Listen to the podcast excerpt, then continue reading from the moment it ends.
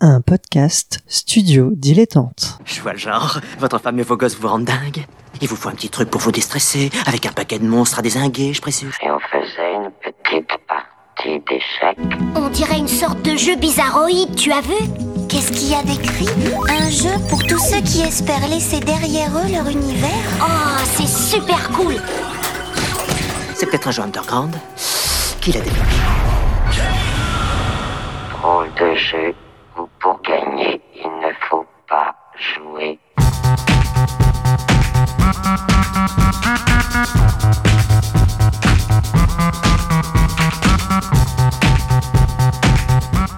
Bonjour à toutes et à tous pour ce nouveau numéro spécial de Ludologie.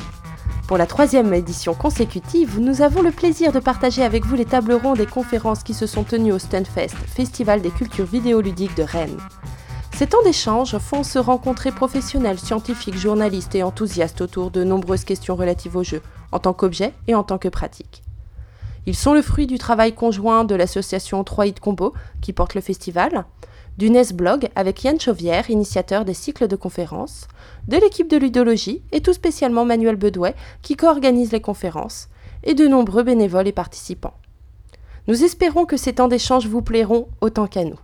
Sachez en tout cas qu'il n'est pas impossible que vous y retrouviez des voix familières. Bonne écoute Bonsoir à vous, euh, bienvenue euh, pour euh, cette nouvelle conférence au sein de la 15e édition du Stunfest qui se tient en ce moment. Euh, bienvenue si c'est votre première conférence, euh, re-bienvenue si c'est pas votre première conférence.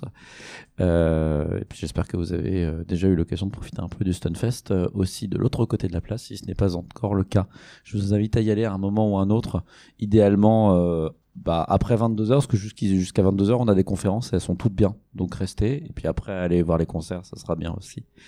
Euh, vous avez le droit d'y aller avant, bien évidemment. C'est juste fortement déconseillé. Euh, Aujourd'hui, je reçois Eugénie. Eugénie est blogueuse, plutôt spécialisée euh, en jeux de rôle sur table, mais on essaiera de ramener un petit peu de jeux vidéo dans cette histoire aussi. Euh, et Eugénie euh, va vous parler de euh, style de jeu. faut savoir que Eugénie est blogueuse sur un, notamment un blog qui s'appelle Je ne suis pas MJ, mais où elle fait de la théorie et de la réflexion théorique sur la pratique de jeu euh, du côté du play. Je vais prendre des termes anglais parce que ce sera plus simple en français, on utilise les mêmes pour tout. Mais en gros, la théorie, la plupart du temps, se fait du côté du game, donc dans la conception du jeu, dans ses mécaniques. Euh, et puis, euh, notamment en jeu de rôle, en jeu, en jeu vidéo, c'est encore un peu divisé entre les deux. Et, en jeu de rôle, Génie a amené de la réflexion et de la théorisation du côté du play, donc la mise en pratique au-delà des mécaniques elles-mêmes, comment on peut théoriser la, la pratique ludique elle-même et en l'occurrence euh, sur des questions liées au style et à la forme dans l'acte de jouer. Euh, je vais te laisser détailler de façon un peu plus élaborée. Euh, merci. Bonsoir. Euh, alors, euh, deux avertissements préliminaires. D'abord, j'utilise le mot joueuse au féminin neutre. Alors, ça peut faire bizarre, on a l'impression que je parle que des filles, mais en réalité, le mot joueuse dans ma bouche recouvre à la fois les filles, les garçons et les personnes non binaires. Voilà, faut, faut le savoir. Faites la traduction. Mettez-vous un implant, un truc. Je là, ce que je vais rapporter ici, c'est du matériel qui m'appartient pas, qui est issu de conversations et d'échanges avec euh, Félix KF, euh, un autre blogueur, et Valentin T, des courants alternatifs, qui est une communauté de, de jeux de rôle indépendants. Et euh, je les cite globalement maintenant parce que euh, je serais incapable de voilà de, de savoir euh, qu'est-ce qui sont mes idées, qu'est-ce qui sont les leurs dans tout ça. On, voilà, on l'a créé en échangeant euh, le truc, enfin créé. on l'a mis en, forme en échangeant un peu euh, autour de ce sujet. Donc tout leur appartient autant qu'à moi. Je prends les fautes à mon actif vu que c'est moi qui retransmets. Euh, pour aller très vite dans le vif du sujet parce que on n'a pas tant de temps que ça et que c'est vaste. C'est, euh, je vais pas parler de style au sens de signature de patte d'une joueuse euh, avec des typologies de joueuses ou ce genre de trucs. C'est pas le propos ici. Moi, je vais vous parler du côté chiant. Euh, je sais pas si vous vous souvenez des cours de, enfin de, de, de stylistique, euh, des cours de français au, collège ou au lycée où on faisait des listes de figures de style. Avec ça, c'est une métaphore. euh, chercher les comparaisons dans ce texte, etc. Eh ben, bienvenue. C'est ce qu'on va faire ce soir. L'idée, c'est de regarder. En fait, souvent quand on parle de, Ça plus partir maintenant. hein.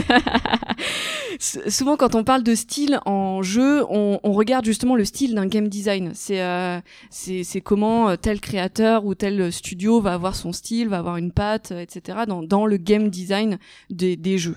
Euh, là, l'idée c'est de regarder la partie et de se dire ok, la partie est un texte.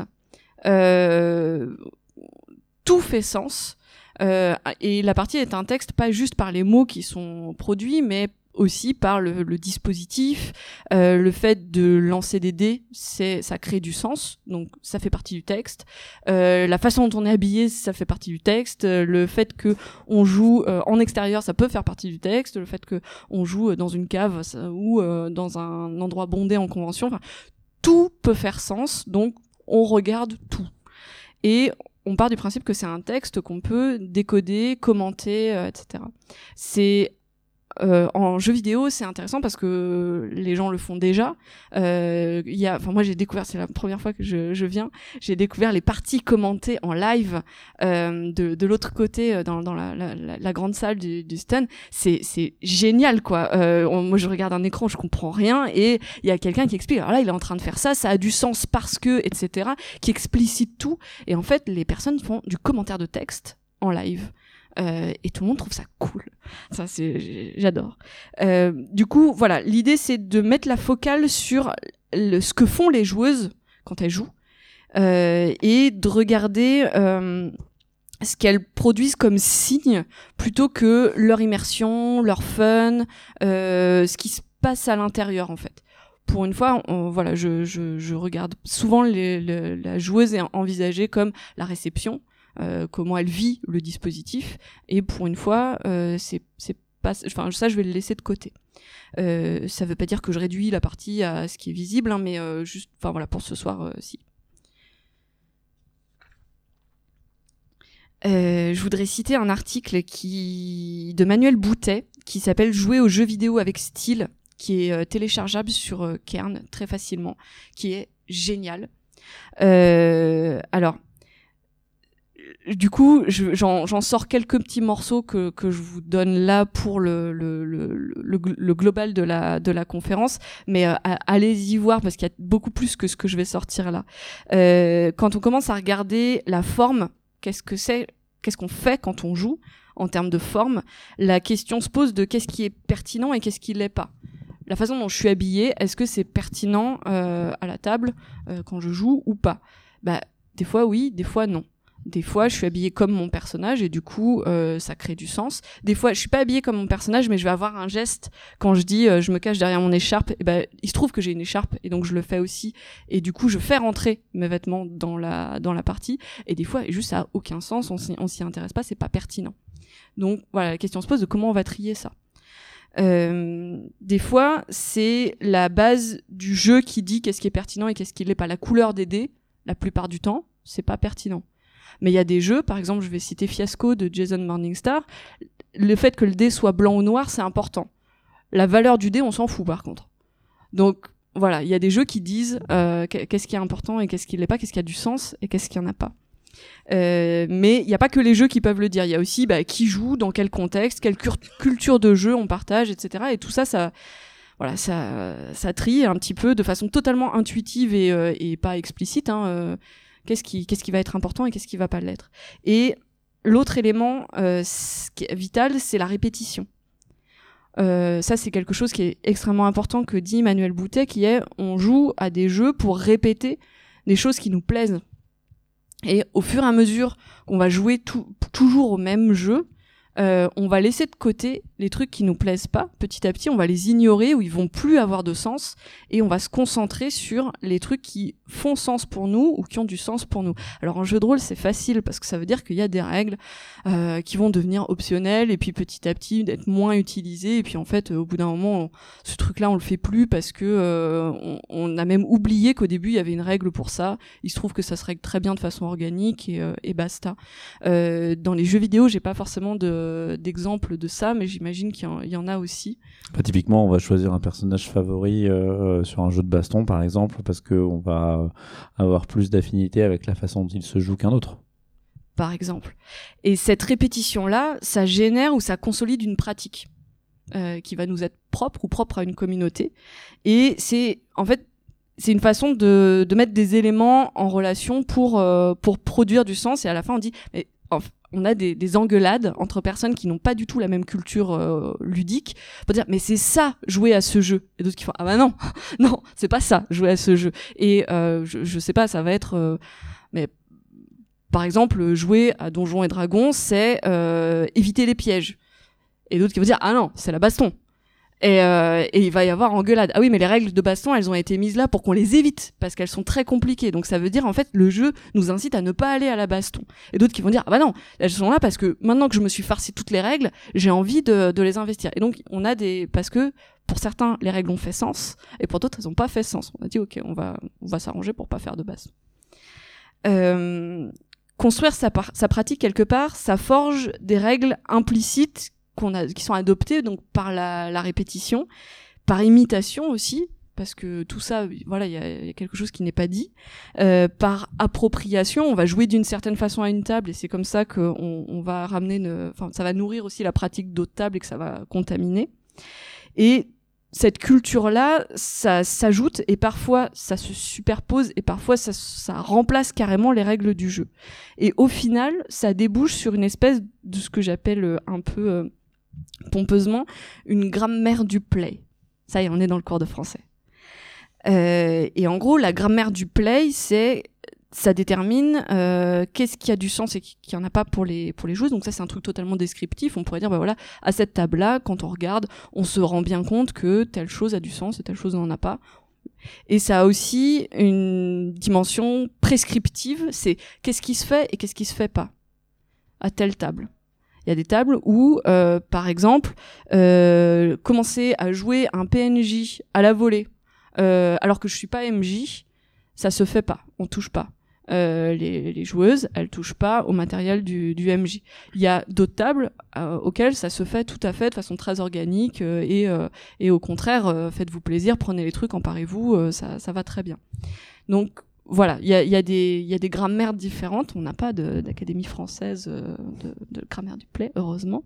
Et euh, mais il y a des mine de rien, il y a quand même des règles implicites euh, qui construisent et qui structurent notre façon de jouer. Pour reprendre le parallèle avec le, jeu, de baston, il y a des banquettes, des tables, hein, il y a des banquettes où c'est ok de, de euh, pousser la manette de, de son voisin euh, ou de lui masquer les yeux parce que le, la structuration sociale des joueurs euh, dit que c'est ok et que personne le prendra très mal. Ça va râler, mais ça ira pas au-delà.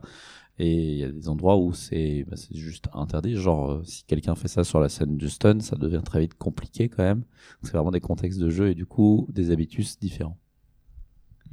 Et ça, c'est intéressant parce que, par exemple, euh, cacher les yeux de la personne pendant qu'elle est en train de jouer ou de lui pousser la manette avec la main, pour moi, ça fait partie du jeu.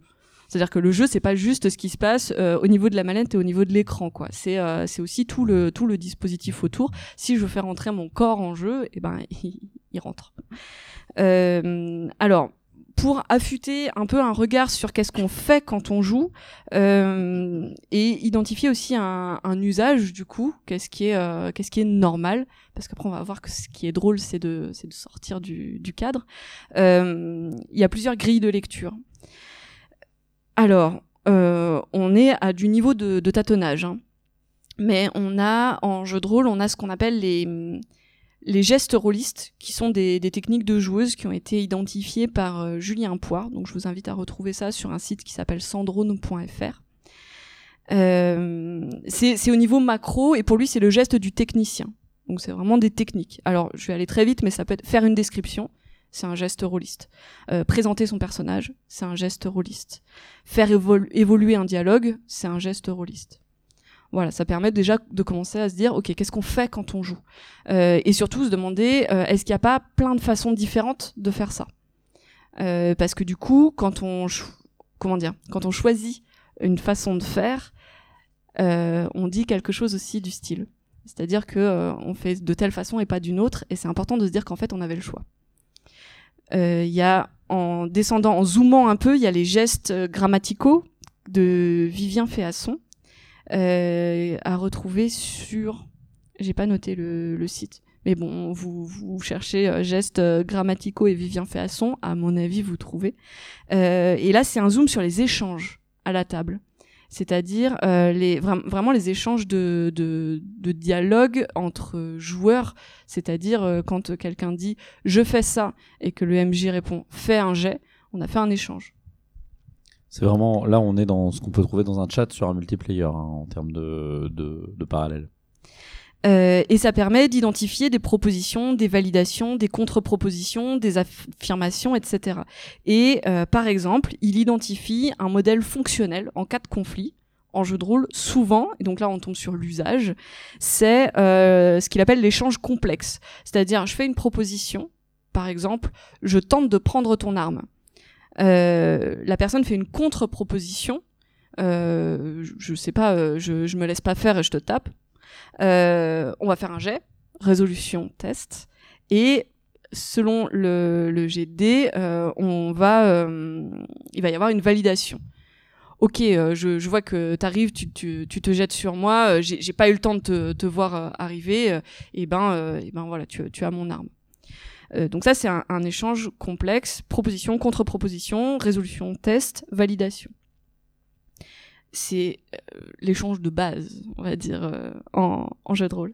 Il y a une autre grille de lecture qui s'appelle les strates, euh, layer en anglais. Ça a été, alors la première fois qu'on a entendu parler euh, par chez moi, euh, ça venait du podcast Misdirected Mark en anglais et ça a été importé en français sur le podcast des voix d'Altaride, euh, toujours à retrouver sur sandrone.fr.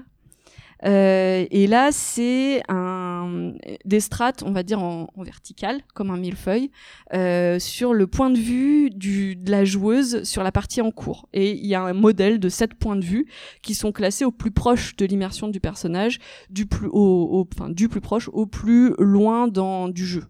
Euh, Il y a donc l'immersion dans le personnage, je, je regarde par ses yeux. Il y a l'immersion au point de vue du groupe, c'est-à-dire que je prends en compte les intérêts du groupe, qui je les fais passer avant mon, mon personnage. Il y a euh, l'immersion d'un point de vue mécanique, en anglais game, c'est-à-dire euh, le, le jeu, le système de résolution, les règles, etc. Un- en remontant encore d'une strate, il y a la partie en anglais story, c'est-à-dire le, en considérant le déroulement de la partie, la structure de la narration, mais lors de la session en cours. Parce qu'il y a encore une strate qui est du point de vue de la campagne, quelle place euh, ce que je fais, quelle place ça prend dans toute la, toute la campagne. Il y a enfin le point de vue personnel, qu'est-ce que je ressens en tant qu'être humain à la table avec d'autres êtres humains, mais c'est encore en lien avec le jeu. Et enfin, euh, le, point de vue hors jeu, où là par exemple c'est passe- passe-moi le jus de fraise. Voilà. Euh, tout ce qui est logistique autour de la partie, etc. Et il y a un usage qui fait que, qui veut que souvent on passe d'une strate à une strate voisine. Et par exemple, quand je suis dans, du point de vue de mon personnage et que quelqu'un passe brutalement en hors-jeu euh, pour me dire passe-moi le jus de fraise alors que j'étais en train de faire un super speech euh, à euh, ma troupe au moment du combat, euh, il casse quelque chose parce que on n'est pas monté euh, petit à petit, il n'y a pas eu de, décompression euh, comme, en, comme en plongée. Donc encore une fois, il y a un usage qui se fait. Si on veut sortir du jeu, on va y ressortir petit à petit. Euh, et enfin, une dernière grille de lecture, mais bon, c'est pas tout, hein, mais ça c'est celle que, que je connais, c'est euh, les fautes euh, d'improvisation. En théâtre d'improvisation, vous avez une grille, euh, enfin de match d'improvisation, vous avez une grille de fautes qui, euh, qui code un peu le, le jeu des, des, des joueurs d'impro, avec des, des retards de jeu, des confusions, des rudesses, ça c'est le nom des fautes, et elles sont sifflées par un arbitre pendant le match, etc. Et en creux, ça, dit l'usage. C'est-à-dire que quand on vous siffle une confusion, ça veut dire que bah, il faut être clair. Euh, quand on vous siffle un retard de jeu, ça veut dire que bah, là l'histoire piétine. En fait, il faut faire avancer l'histoire. Donc ça code aussi un usage, une pratique de ce qu'il faut faire. Euh, et ce genre de truc, ça existe aussi en jeu de rôle et en jeu vidéo, euh, mais on appelle ça autrement. On n'appelle pas ça des fautes en général, on appelle ça de la triche ou de l'anti-jeu. Euh, par exemple, euh, briser le lien entre la feuille de perso et les actes du perso, c'est considéré comme de l'anti-jeu. Si je me commence sciemment à torturer ce personnage, alors qu'on avait dit qu'on jouait loyal bon, que c'est écrit sur ma feuille qu'on joue loyal bon, et que euh, derrière je vais me comporter comme si on jouait euh, loyal bon, ben c'est pas ok en fait. J'ai cassé quelque chose. Euh, un autre exemple, ce serait revenir sur l'accord tacite qu'on a sur la fiction. C'est-à-dire que j'ai dit euh, oui, euh, euh, je sais pas, je me, je me heurte à un refus de la part d'un garde de quelque chose. Je dis bah oui, euh, je tire l'épée, on me prévient. Non mais attends, si tu fais ça, il y en a 12 qui arrivent, etc. Oui, si si, je vais tirer l'épée, etc. Ok, donc euh, mon personnage se fait mettre en prison, les autres commencent à fomenter pour le sortir de la prison, etc. Puis au bout de 20 minutes, qui font un plan pour me sortir, je dis ouais mais en fait j'ai changé d'avis. Euh, je vais lui parler gentiment. Enfin, on revient en arrière, je vais lui parler gentiment. Et tout le monde pète les plombs à la table. Enfin, ça, ne se fait pas. Donc là encore, ça crée un usage. Il y a, il y a une espèce de, de consolidation qui se fait de la fiction. On peut pas, on n'a pas le droit de faire ça. Il faut- l'avoir tenté un petit peu pour voir euh, la, tête des gens. Enfin, le sor- sortir de, des codes pour voir ce que ça fait euh, quand, quand on le fait, c'est assez intéressant. Euh, et, ben, on, et on parlait tout à l'heure de- d'entraver la manette de, de l'autre joueur ou de masquer ses yeux avec sa main pendant le truc. Il y a, voilà, il y a des, il y a des moments où ça se fait pas. Il y a des gens que ça peut aussi effectivement assez bien faire péter les plombs. hein. Donc il y aurait encore probablement d'autres grilles à, à mettre en place, à affiner tout ça, mais euh, mais il faut qu'on avance. Voilà, parce qu'on a une demi-heure et que c'est déjà bien entamé.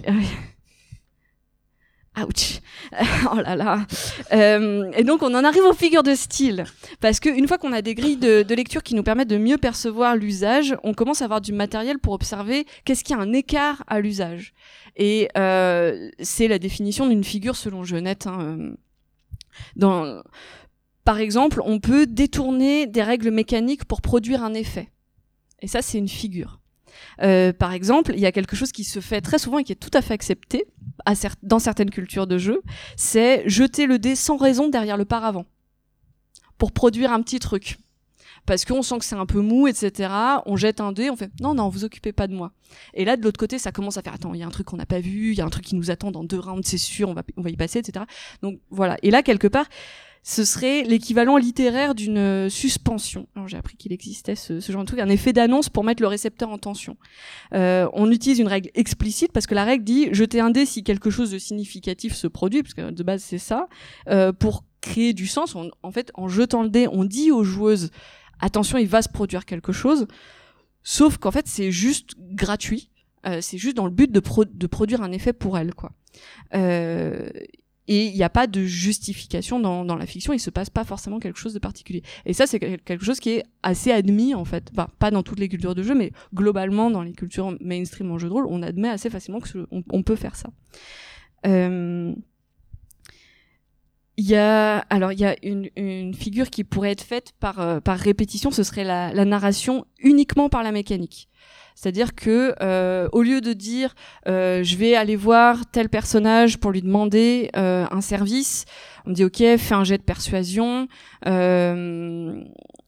Je, je lance je lance le jet. Bon on joue peut-être deux trois lignes de dialogue ou pas. Et puis on dit bah non euh, il, il refuse etc là on a fait c'était pas unique là, là ce que je viens de vous dire c'est la situation mais c'était pas une narration uniquement par la mécanique. On a quand même j'ai quand même je vous ai quand même dit plein de choses autour de tout ça quoi. Euh, ça ça peut être la première fois. Et peut-être la première fois on joue vraiment un dialogue une scène et tout. On essaye de convaincre etc et puis la deuxième fois on va écourter un peu.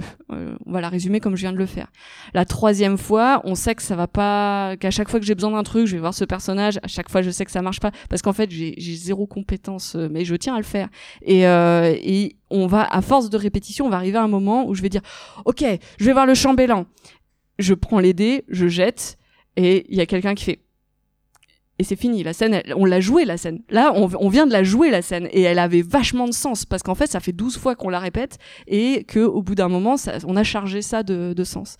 Et ça, ça, s'approcherait d'une métonymie, le contenant pour le, contenu ou la partie pour le tout, en littérature. On peut jouer à mélanger les strates. Et ça, c'est quelque chose qui est super euh, facile en jeu de rôle. Alors, je vous parlais tout à l'heure des strates, hein, de, de, du personnage vers le groupe, etc., blablabla, vers le méta. Euh, c'est ça, c'est une figure qui a du, enfin, qui existe qui s'appelle la métalepse. Euh, Il y a un monsieur qui s'appelle Sébastien Alain qui en parle dans le podcast euh, Ludologie. Euh, qui est vraiment très intéressant sur la façon dont ça, a un sens particulier en jeu, la métalepse en jeu vidéo et en, et en, enfin, D'ailleurs, il parle que du jeu vidéo, je crois. Mais euh, je pense que pour le jeu de rôle, ça compte aussi. Euh, par rapport au cinéma. C'est en gros, c'est briser le quatrième mur, ce, genre de choses.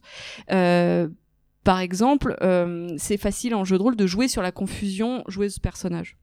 Ça peut être, je, vais faire un tout petit exemple très rapide, mais quand j'introduis des termes du jeu dans la fiction qui sont évoqués par mon personnage, euh, je, mélange deux strates. Typiquement, le chambellan de tout à l'heure qui dirait mais pourquoi je vous donnerais une escorte?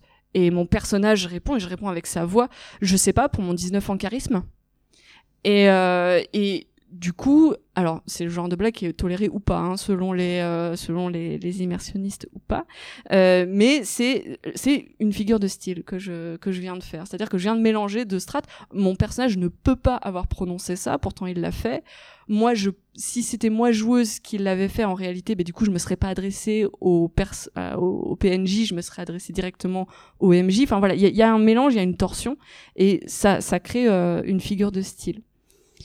Euh, un truc que j'ai pas dit, c'est que les figures de style, c'est pas quelque chose que nous joueuses, nous ne savons pas encore faire. C'est quelque chose qu'on ne pensait pas que c'était des figures, mais on le fait tous et toutes. Euh, et souvent, c'est c'est des blagues. C'est, il y a, y a un vrai truc. euh, souvent, une, une blague est une figure de style, et une figure de style peut être une blague. Euh, pour euh, revenir aux échanges de, de Vivien Féas- Féasson, les gestes grammaticaux dont il parlait, on pourrait privilégier un échange simple. C'est là où on attendrait un échange complexe. C'est-à-dire qu'il va y avoir conflit. Euh, la personne qui me, voilà, euh, il y, a, une joueuse qui me dit, ok, euh, mon personnage te met son poing dans la gueule. Je peux répondre directement, ok, je le, je le prends en pleine face et j'ai l'air complètement sous le choc. Et là, je viens de créer un- une figure de style parce que tout le monde attendait qu'on aille au conflit, que je disais ah bah non, je me laisse pas faire, on va on va on va jouer ça au dé, etc. Et en fait, l'échange ça a juste été proposition, validation, basta. Euh, et ce- cette euh, voilà ce- ce- cette torsion là, cette surprise là, c'est une une figure de style. Il y a enfin signifié par le par le matériel parce que c'est quelque chose qu'on peut qu'on peut facilement faire. Alors là, je sais pas trop, je le rapprocherai d'un calligramme en, littérature. C'est euh, ça peut être euh, détourner l'utilisation des dés ou des jetons du jeu. Euh, par exemple, on a chacun nos dés à nous, euh, de chacun notre couleur euh, à la table, et tout d'un coup, on commence à faire une, une, à dessiner un plan parce que euh, il va falloir décider qui va, de, qui est devant qui et où, on, on comprend pas, et chacun met un, un dé de sa propre euh, bourse, de sa propre couleur sur le sur le plan pour matérialiser son propre personnage. Ou alors, on n'a pas forcément chacun nos dés, mais on va mettre un dé 4 pour le mage, un dé 20 pour le barbare, et ça matérialise en fait nos, nos personnages parce que ça c'est lié à eux par leur point de vie. Euh, ça c'est une figure de style aussi. Après il y a aussi tout ce qui est ok il y a des bananes sur la table, on joue euh, un moment où on est au téléphone, et ben on prend la banane et on commence à, enfin, à se parler au téléphone. Voilà, c'est on, on prend le matériel pour euh, jouer avec et le faire rentrer dans le jeu. Euh, je vais arrêter. J'avais, j'en ai encore plein, mais on va s'arrêter là. Euh, un truc qui est propre au jeu de peut-être de rôle ou au jeu vidéo à plusieurs, c'est de faire des interfigures. Et ça, c'est ça, c'est le truc le plus cool. Euh, le- ce qui caractérise le jeu en général, c'est l'interaction. Euh, et ce qui caractérise le jeu de rôle, c'est l'intercréativité. On, on crée ensemble. Donc il n'y a pas juste de l'interaction, mais il y a aussi une, créativité, une production euh, créative. Euh, je vous invite à lire l'article de Coralie David qui s'appelle Le jeu de rôle sur table, une forme littéraire intercréative de la fiction. L'article est beaucoup plus facile à comprendre que son titre.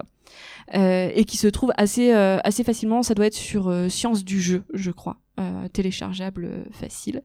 Et en gros, l'idée c'est que on, une figure, souvent, on la crée ensemble. C'est-à-dire que moi, je vais commencer à dire quelque chose, c'est pas vraiment, c'est pas vraiment perçu comme, enfin, moi, dans ma tête, je juste, je joue quoi.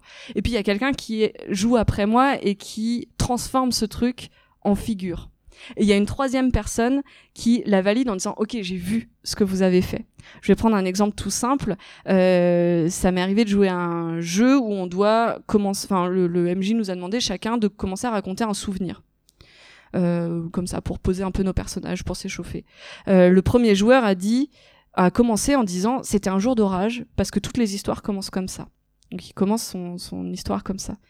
Du coup moi je passe en deuxième et je dis bah c'était un jour d'orage parce que toutes les histoires commencent comme ça.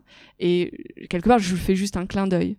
Mais le troisième joueur arrive et dit c'était un jour d'orage parce que toutes les histoires commencent comme ça. Et tous nos souvenirs euh, ont été complètement différents, mais ont commencé par la même phrase. Et en faisant ça, on a fait une interfigure. La première était, enfin, la première n'en était, n'était pas une figure en fait. La deuxième commençait à être un clin d'œil. La troisième valide l'ensemble. C'est intéressant parce qu'en plus, tu arrives sur trois fois. C'est vraiment le chiffre magique euh, des histoires en plus pour le coup, trois fois. Après, peut-être qu'on n'est pas obligé que ce soit trois fois, bah mais, euh, les, trucs les plus mémorables, c'était trois fois. Dans ta logique de, de structuration, c'est oui, proposition, enfin proposition, répétition, validation, ça, nécessite à minima trois fois trois répétitions euh, pour euh, euh, enfin trois occurrences de, la même figure pour qu'elle pour prenne une forme quoi. Dans un, cadre d'intercréativité en plus d'un d'une intercréativité qui renvoie aussi au conte c'est surprenant. Ben oui je sais pas. Mais du coup il y a quelque chose de d'important, c'est que on peut se dire quand on joue que quand on voit que quelqu'un fait un truc, on se dit oh c'est une faute, mais on peut le transformer en figure. C'est à nous qu'il appartient de le transformer en figure. Euh, pour prendre un exemple, une rupture de, champ euh, lexical ou de niveau de langage, quand on joue euh, des, des personnages des bas-fonds à Shadowrun et qu'il y a quelqu'un, il a commencé à parler avec un langage extrêmement châtié et on peut commencer, on peut arrêter le jeu pour dire oui alors attends écoute parce qu'en fait euh, Shadowrun quand on joue les personnages des bas-fonds c'est pas comme ça qu'on parle etc. dans ce cas-là on lui explique qu'il a fait une faute. On peut aussi euh, par notre personnage commencer à dire ok on a encore fait appel au mec qui parle bizarrement super bonne ambiance etc. Et le, renvoyer régulièrement à, ça cette incongruité là et du coup on, valorise euh, ce qui au départ était une faute et ça devient une figure, une rupture de, une rupture de langage. Euh, du coup, c'est il y a un jeu qui parce que bon tout ça c'est très bien mais euh, j'aurais pu passer un CAPES hein, si j'avais voulu être prof de français. Euh, du coup sans, vouloir dire que c'est facile de passer le CAPES hein, c'est pas du tout ça. Je me permettrais certainement pas de dire ça. Mais je, je, veux dire l'idée c'est pas forcément de, de juste de pointer tout ça pour se pour se, se dire qu'est-ce qu'on fait voilà. Mais d'ouvrir sur mais il peut y avoir un jeu où c'est un plaisir d'aller faire de l'exercice de style, où on peut euh, se sensibiliser sur la forme et aller euh, aller se dire ok bah qu'est-ce qu'on fait avec ça? On a des règles de jeu, comment on peut les subvertir, comment on peut les détourner pour créer du sens différent? Comment euh, je peux utiliser par exemple un aspect dans les jeux à aspect qui soit assez vague pour aller l'utiliser de façon totalement métaphorique euh, sur sur d'autres trucs. Alors après, il va falloir convaincre hein, les, les gens à la table, mais il y a y a ce voilà changer de de point de vue sur le jeu et et en profiter pour euh, pour faire des figures et des interfigures ensemble.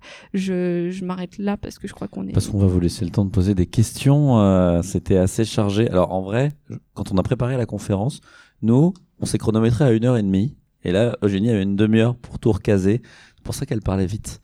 Euh, parce qu'on voulait vous laisser aussi du temps pour poser éventuellement d'éventuelles questions, de, faire des remarques là-dessus. C'est vrai que c'est très centré sur le jeu de rôle sur table. Alors j'imagine que pour des gens qui sont un peu moins familiers, ça peut être, euh, ça peut être un peu plus technique.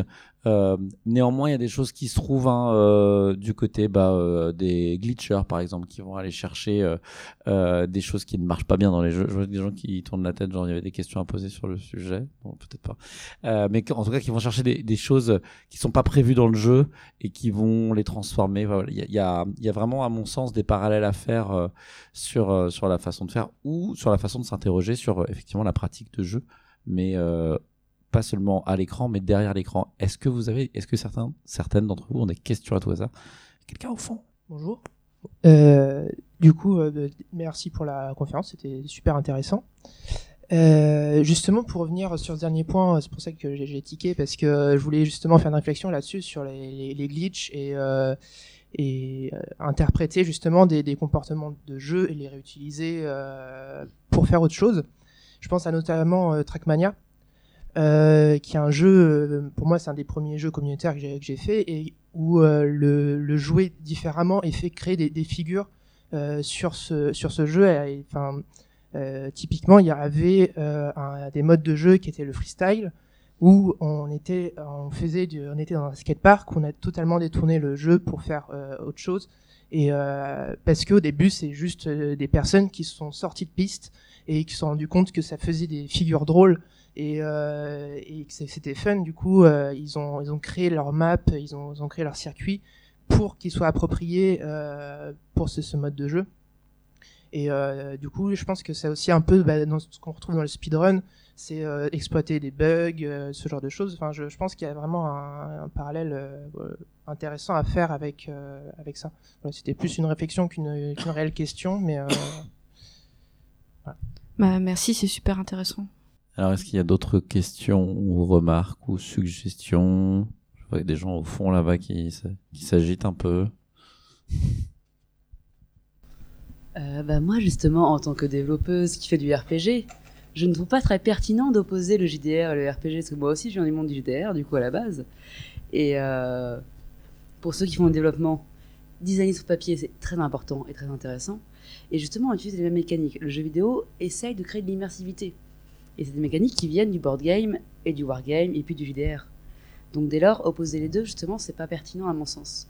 Et je sais pas pourquoi on essaye encore de faire cette euh, opposition. Alors il s'agissait pas tant il s'agissait pas tant d'opposer que de partir de la pratique, notamment la pratique eugénique, qui est une pratique de jeu de rôle papier sur table, euh, et euh, de la de la créativité et de ce que font les joueurs et les joueuses, notamment verbalement. Et pour le coup, c'est des choses qu'on trouve effectivement un petit peu moins dans le RPG, euh, ou alors euh, dans les espaces effectivement roleplay, de chat, euh, dans l'intercréativité qu'il peut y avoir entre les joueurs. C'est pour ça, et c'était aussi circonstanciel lié à, à des pratiques. Moi, je parle à ta place. Euh, oui, ben, c'est pour dire que je, je les oppose pas, c'est qu'en fait, j'ai annoncé au début, je, je connais rien aux jeux vidéo, et du coup, je me permets de parler que ce que je connais. Et donc l'idée c'était au contraire, enfin je, je lance ça et s'il y a des gens que ça intéresse en jeu vidéo, c'est bonheur. Si jamais ils le transforment et qu'ils en font une figure, c'est parfait. Mais euh, mais voilà, c'était pas une opposition, c'était juste une ignorance de ma part. Nous avons une question au fond. Ouais, alors pour le coup, moi je connais un peu plus les deux mondes, je dirais. Euh, je trouve ça cela dit, très pertinent d'opposer les deux, donc on pourra avoir une discussion après. Euh, c'est, euh, enfin, avoir une, on va dire, une discussion sur la nature du média est, toujours pertinent, et même si on l'un enrichit l'autre, c'est, c'est quand même dommage de complètement vouloir nier la, la force d'un média. Mais justement, ça, ça, me semblait intéressant par rapport à ça. Euh, vous avez dit à la fin, dans le JDR, c'est, euh, enfin, dans le jeu de rôle sur table, c'est un plaisir de faire euh, de l'exercice de style de langage. Et je me demandais si vous, enfin, vous avez dit ça en opposition à d'autres euh, cas. Donc, par exemple, est-ce que, euh, enfin, je sais pas pour vous, par exemple, vous faites pas de poésie par ailleurs ou des choses comme ça, et où du coup vous vous faites plaisir dans cet exercice de style de langage et vous avez remarqué ça avec vos joueurs, MJ, etc. Et pas forcément dans d'autres contextes. Et enfin, par rapport à ma propre pratique, je dirais que c'est assez vrai effectivement. Et du coup, pourquoi? Alors c'est magnifique parce que ma dernière partie que j'ai complètement squeezée, ça s'appelait Jouer poétique. Euh, alors, quand, quand je quand je, je je dis pas que tout le jeu de rôle est un plaisir de l'exercice de style. Je dis qu'on peut euh, justement commencer à une fois qu'on a pris conscience de tout ça, on peut commencer à avoir une pratique qui soit tournée vers ça. Euh, du coup, ça, n'efface pas le fait qu'il y ait des gens qui jouent pour l'immersion, pour la richesse d'une intrigue, pour euh, la baston, euh, pour passer un bon moment avec des amis, mais c'est pas les, enfin voilà, dire ok maintenant on a une nouvelle motivation qui est hey on va faire de l'exercice de style. Euh, je j'aimerais citer, enfin mentionner euh, trois articles de blog de KF, donc mon comparse, euh, qui s'appelle justement Jouer poétique euh, et qui identifie des ce qu'il nous faudrait en fait pour avoir un jeu qui soit véritablement poétique de même enfin pour, pour qui soit un équivalent de ce qu'est la poésie à la littérature euh, alors j'en ai ai listé quelques uns mais c'est vraiment euh, rien du tout il faut aller lire les articles ils sont assez magnifiques euh, il faut une large une marge de manœuvre des joueuses, c'est-à-dire que euh, qu'elles aient la possibilité d'interpréter et de réinterpréter en permanence toutes les propositions pour avoir la possibilité d'en faire des figures justement. Et ça, c'est difficile dans un jeu où euh, déjà il y a un MJ. Euh, et notamment dans un jeu où le MJ est considéré comme le seul garant du cadre d'interprétation. Si euh, je veux jouer un personnage qui parle de façon très châtiée à Shadowrun et qu'on a un MJ qui est garant du, canon esthétique et qui dit non, ça, on ne peut pas jouer ça quand on joue des personnages des bas-fonds à Shadowrun, et ben ma figure, elle est pétée. Euh, donc l'idée, c'est d'être à égalité autour de la table et d'avoir une large marge de manœuvre pour pouvoir ouais, avoir du, jeu- du jeu au sens du vide entre les, les éléments pour que ça, ça coulisse. Quoi. Donc là, Euh, on est dans la, dans la marge de la marge. C'est-à-dire qu'on vous parlait de jeu de rôle sur table et maintenant on est rentré dans le jeu de rôle sur table sans meneur, qui est quand même la sous-catégorie ultime. et du jeu de rôle sur table sans meneur pour lequel aucune règle n'est sacrée. Euh, donc là, on doit être cinq personnes. Euh, où euh, justement le, le transgresser les règles explicites et les règles implicites dont je parlais au tout début de, de grammaire, d'habitude, etc. Ça, pour produire du sens, ça devient ça le but du jeu de se dire ok qu'est-ce que voilà et une fois qu'on aura pété tous les murs je sais pas ce qu'on fera euh, mais euh, voilà commencer à se dire euh, voilà j'ai- joué un un jeu où euh, ça a on a commencé c'était sur Discord donc en, juste en vocal on n'avait pas de pas de vidéo rien et on avait un Google Doc qu'on se partageait pour mettre des notes. Et euh, donc on jouait notre partie et à un moment euh, un personnage accuse l'autre de lui avoir volé une phrase. Et le reste de la partie c'est joué sur le Google Doc à coup de je t'efface je te remets etc et, et on parlait plus il y avait une espèce de, de frénésie. euh, euh, on n'était que trois et moi je, je, je touchais pas, hein, je, je regardais uniquement. Il y avait des phrases qui, s'écrivaient qui- qui étaient effacées par l'autre au fur et à mesure, etc. Et c'était c'était absolument fascinant. Et alors d'aucuns diraient bon ok là c'est plus du jeu de rôle pour nous si, mais euh, du, du coup voilà on avait pété euh, le, le, le Google Doc. Euh, bon et ça on l'a fait une fois, on le refera plus parce que on avait juste besoin de savoir qu'on pouvait le faire. Euh, on va trouver d'autres choses après. Euh, et il y a donc il y a aussi l'importance du débrief. C'est-à-dire que ça devient super important d'avoir un temps à la fin où on se dit Hey, t'as compris à ce moment-là, j'ai fait ça parce que ça avait tel sens. Enfin, ah ouais, non, mais j'avais pas du tout pigé ça. Parce qu'en fait, moi, dans, dans, dans ce que j'ai vu, il y avait, il y avait ce truc-là, c'était magnifique. Ah ouais, non, j'avais pas compris. Et on, se refait la partie en. Bah, du coup, on a besoin de les partager, ces figures. Parce que des fois, elles sont juste dans notre œil à nous, quoi. Et là, c'est l'occasion de, de, de les repartager à rebours et de se dire Ah bah celle-là, ouais, je je l'ai loupé. Si j'avais pu, j'aurais pu être le troisième jour qui la valide.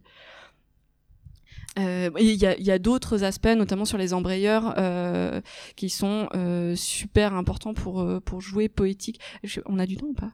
Franchement, c'est chaud là. C'est chaud. Ah On en parle Il après. reste 4 minutes. À, à moins qu'il n'y ait plus du tout de questions. Si vous avez des questions. Plus du tout de questions. Tu me laisses quand même une minute pour désannoncer et tout à la fin. Je te laisse 3 minutes. Ok. Les, euh, les embrayeurs, c'est. Alors, je ne saurais plus retrouver de, de quelle personne c'est ce, ce truc-là. C'est shifter en anglais. C'est des, des mots qui n'ont de sens que dans le contexte. C'est-à-dire je, par exemple. Euh, jeu, euh, en soi, le mot, il renvoie pas à quelqu'un en particulier, ça dépend qui le dit, ça dépend où c'est écrit, euh, etc. Euh, le jeu de rôle a horreur des embrayeurs. C'est-à-dire qu'on commence, on a déjà une fiche de personnage qui va bien dire qui est jeu. Euh, on, on a souvent des, des cadres d'interprétation très précis. Si on fait une ellipse, il y a de grandes chances pour que on dise tout ce qui s'est passé dans cette ellipse. Euh, de peur de se faire avoir à la sortie, quoi. Euh, Un peu ça aussi. Hein. Euh, et le jeu poétique, ce serait euh, sauter sur des embrayeurs.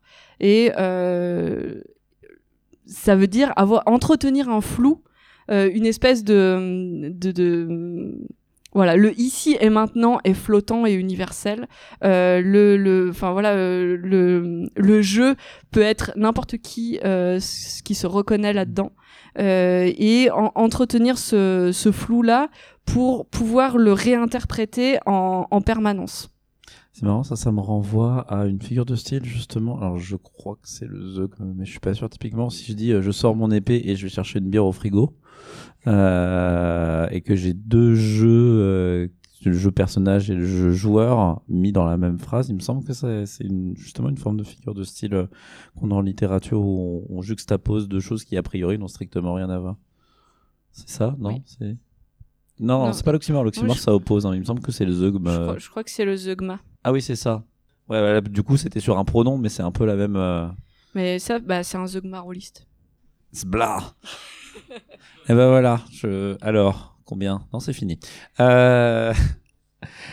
Merci beaucoup d'avoir suivi. Euh, moi, ce que j'en tire comme conclusion, à titre personnel, euh, au-delà de quand je vais jouer avec Eugénie, il va falloir que je fasse gaffe, euh, c'est que, mais, mais en, en, en jeu vidéo aussi, je trouve que c'est intéressant de porter un regard analytique sur ses propres parties, son comportement partie, notamment dans les cadres de jeux multiplayer. Regardez comment on fonctionne ensemble et comment il y a des choses qui se détachent, qui font partie de la partie autour du jeu et comment ça, ça fait langage aussi et comment on peut interroger cette façon d'interagir qu'on a les uns avec les autres. Voilà, je, je, je trouve que c'est intéressant comme question à se poser. C'est pour ça que je trouvais intéressant d'avoir cette conférence ici et maintenant. Alors la conférence qui va suivre euh, après nous n'est pas vraiment une conférence, mais elle sera quand même très intéressante. C'est un format qu'on appelle au coin du feu, qui est un format horizontal. Donc rapidement, il va y avoir des chaises qui vont être mises en rond et l'idée c'est de parler euh, euh, ensemble et de partager des expériences. Alors hier soir, on parlait de jeux coopératifs. Ce soir, ça parlera de jeux de société et de ce que on aime et de ce qu'on aime moins dans le jeu de société et de ce que ça a de différent et de complémentaire et d'intéressant par rapport aux jeux vidéo. Tout ça, n'hésitez pas venir participer. Il y aura euh, dans les participants euh, des conférenciers, des conférencières, euh, des gens de l'équipe, des, gens du public. Et tout le monde est mis au même niveau. Comme ça, on est peinard. Pendant ce temps-là, vous pouvez aussi, si jamais vous avez encore une demi-heure à tuer, euh, allez voir la fin de la conférence Vieillir dans le jeu vidéo qui est en train de se tenir à l'heure actuelle dans l'auditorium. Et si jamais euh, le coin du feu ne vous intéresse pas ou les jeux de société, vous pouvez toujours aller écouter parler d'activisme dans le cadre du jeu vidéo au cours d'une table ronde qui se tiendra de 20h à 21h45 dans l'auditorium aussi. Et après, vous aurez le droit d'aller manger, mais pas avant. Et voilà, c'est comme ça. Et je vous remercie beaucoup de votre attention. Merci Eugénie pour ton intervention. Comme les rencontres ici s'enchaînent et qu'elle a encore des tas de choses à dire, je vous invite à venir discuter avec elle, mais à l'extérieur de cette salle. Merci d'avoir suivi ce podcast. Si vous l'avez aimé, et si vous aimez les contenus que nous proposons, n'hésitez pas à le noter et à poster un commentaire sur votre plateforme de podcast habituelle. Vous pouvez aussi nous suivre sur Facebook et Twitter. En tout cas, on se retrouve très vite pour un nouveau numéro. Et d'ici là, n'oubliez pas de jouer